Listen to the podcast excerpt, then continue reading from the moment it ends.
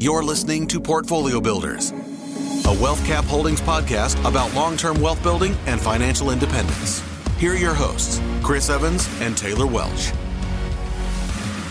How's it going, friends and family, colleagues, comrades? Welcome to the Portfolio Builders podcast here with Chris Evans and Taylor Welch.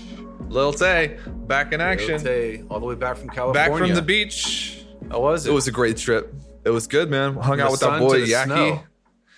Dude, Yaki can put down some food, bro. Did he Me and pay? him, we were did like, he pay or did you pay? I tried to pay and he wouldn't let me. He took over. He took his bill. Well, he didn't pay for us. What? I'm like, man, at least go 100%. Don't go 50. Seriously, I was willing to go 100%. Anyways, Yeah, he's a guest that we'll have on coming up on one of the episodes, and I wish I would have known man. that when I interviewed him because I would have given him a hard good time. dude.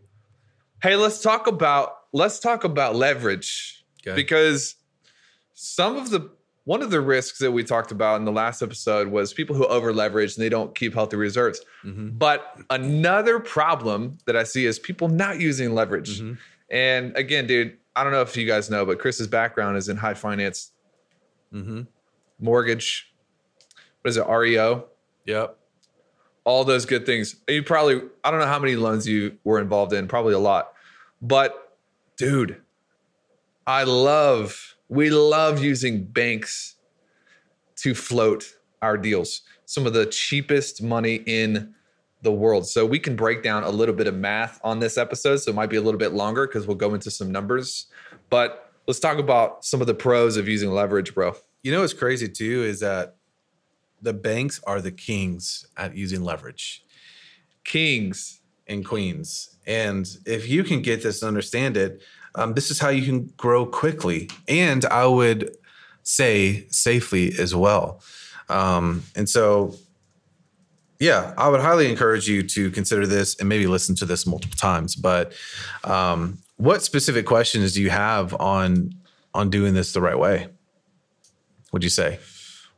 Well, I think a lot of people don't, they're potentially uneducated on, man, how we have a new podcast coming up called New Buyer's Guide, and you talk a little bit about mm-hmm.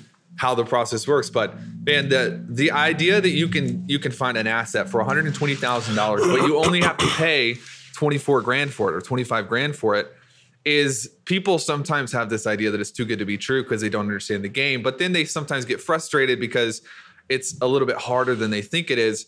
I think that you are penalized if you're not using leverage. That doesn't mean you can't buy in cash then leverage it out, Yeah. but maybe the best way to do this is just go through some some math here and talk about how this actually works for us. Yeah. Can I give an example of something that we're both doing right now with HELOCs?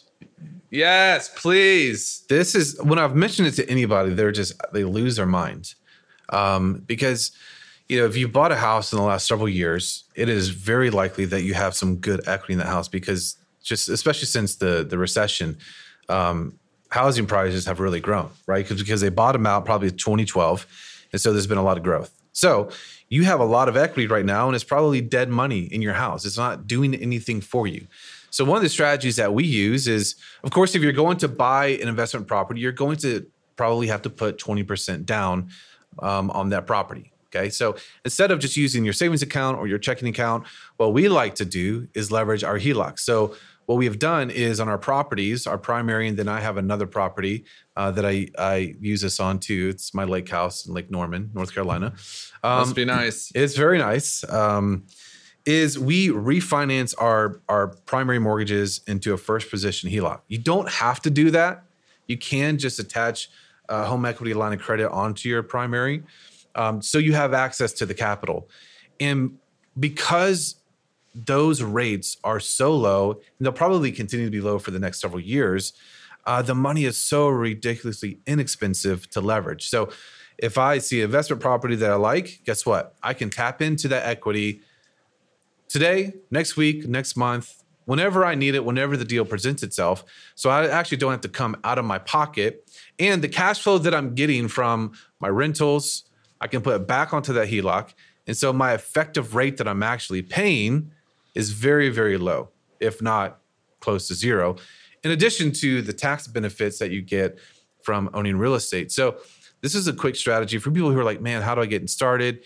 You know, I, think real estate investing is a is a good option for me, but maybe I don't have a lot of cash on hand. Well, this could be a great option for you is to leverage a HELOC on a house that you own. Thoughts on that? Yeah. Yeah. I mean, you could also do the same thing with whole life. We had somebody who just invested, they have, I think, four or 500K in a, in a whole life policy. They took uh, a couple hundred grand out of it as a loan from the HELOC, or not to HELOC, from the whole life policy. And then they, they basically are paying 5% and making triple that. Yep. And so it's arbitrage that you're making money on the difference just from controlling the leverage. Yep. So an average, let's just go average $120,000 property. And uh, we'll just use that because it's an actual deal that we're in the middle of turning over right now. So we know all the numbers top of mind. Uh, $120,000. If you buy that house in cash for $120,000, the rent on this is about $1,200 a month. So 1,200 times 12 is 14.4 divided by 120,000. You're going to make 12% on that deal. Is that good? Yeah, it's pretty good. Not too bad, right? It beats beats the stock market. It beats cash in the bank. But check this out. Here's what happens when you use leverage: hundred and twenty thousand dollar house, and you pay twenty four thousand as a down payment. That's a mm-hmm. twenty percent down payment, which means the bank is saying, "Hey, look, I'm going to pay for eighty percent of this, and you're going to pay us back." Okay, it's a hundred. No, it's ninety six thousand dollars mm-hmm. as a loan against the property. People do this all the time. It's not that difficult to get pre-approved if you have the right team. So, anyways, you put twenty four thousand down, and you're now you're going to have a note on this property, and you've got the mortgage payment, which is covering principal and and uh, interest. You've got taxes that you'll pay, and you have insurance because you want to insure the property. Which, by the way, if you buy it in cash, you want to insure it as well. So insurance is a given. All of those things together, your payments are going to be around seven hundred dollars a month. So numbers, we'll just re- rehash them real quick. Hundred and twenty thousand dollar property, ninety six thousand dollars of it you don't have to pay for. To pay back the bank on that loan, that ninety six k loan, you're going to pay seven hundred dollars a month, and your tenant is paying twelve hundred. Hmm. So remember, we did the cash on the full buy, twelve percent. Well, check this out: twelve hundred dollars in rent minus. Let's just go high. Let's say seven fifty. You have four hundred fifty dollars a month in cash flow multiply that by 12 5400 is your annual cash flow but we're doing 5400 as a return on what 24k or 120k 24 right all of a sudden you have a 22.5% return Very using nice. leverage doubles your return because you only have to pay 24 grand or 20%. And here's the beautiful thing about it. When you when you buy something in cash, you there's this term that we use in all of our numbers called recoupment. What's the outlay recoupment? And when you buy something in cash, you have to recover 120 grand. When you buy something with leverage, you end up not actually paying for the property. Yes. Because who's paying that note? You or the tenant? Tenant. The tenant.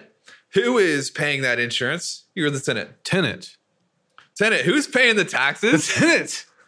Listen, here's the beautiful thing about leverage is you end up in 20 years, 25 years, 30 years, whatever the AM is, you end up with the property free and clear that you did not pay for.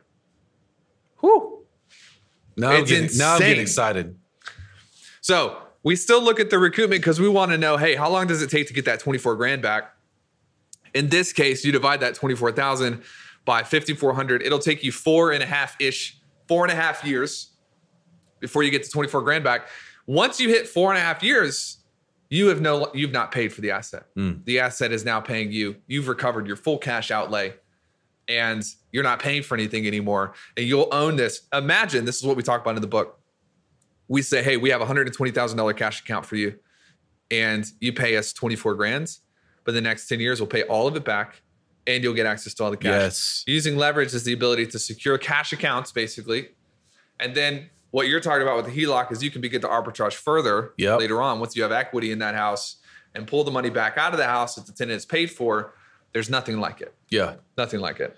So at the end of the day, you're building long term wealth, passive cash flow, leveraging, leveraging other people's money. Right? You're leveraging the bank's money to purchase the assets. You're leveraging the tenant's money to pay for that asset, pay for the associated costs, right? You're going to have some maintenance costs like that. Yep. That's all coming from other people's money. Pretty, pretty brilliant. And if you guys miss um, the last episode that we we did on cash flow, go listen to that because you know this really ties into making sure that you buy the property right, so that you have that good margin, right? You have that good cash flow. This is how you build it. Oh yeah. Oh yeah. Hey, the book Hey, that the book that they were talking that you were talking about was is available Oh, for yeah. free. I'm just gonna Yeah. I'm just gonna throw it out here for the people. Throw it. Wealthcapholdings.com slash book. Go grab that right good, now. man. Hey, that is good. Good All right. Hey, next episode, we're talking about two types of investing how to wipe out the downside of one with the upside of the other. It's Mm. going to be the the best. Can't wait. See ya. Thanks for listening. Discover how you can start building wealth with real estate even without experience in our free book, Why Real Estate and How to Get Started, by visiting wealthcapholdings.com slash book. That's wealthcapholdings.com slash book.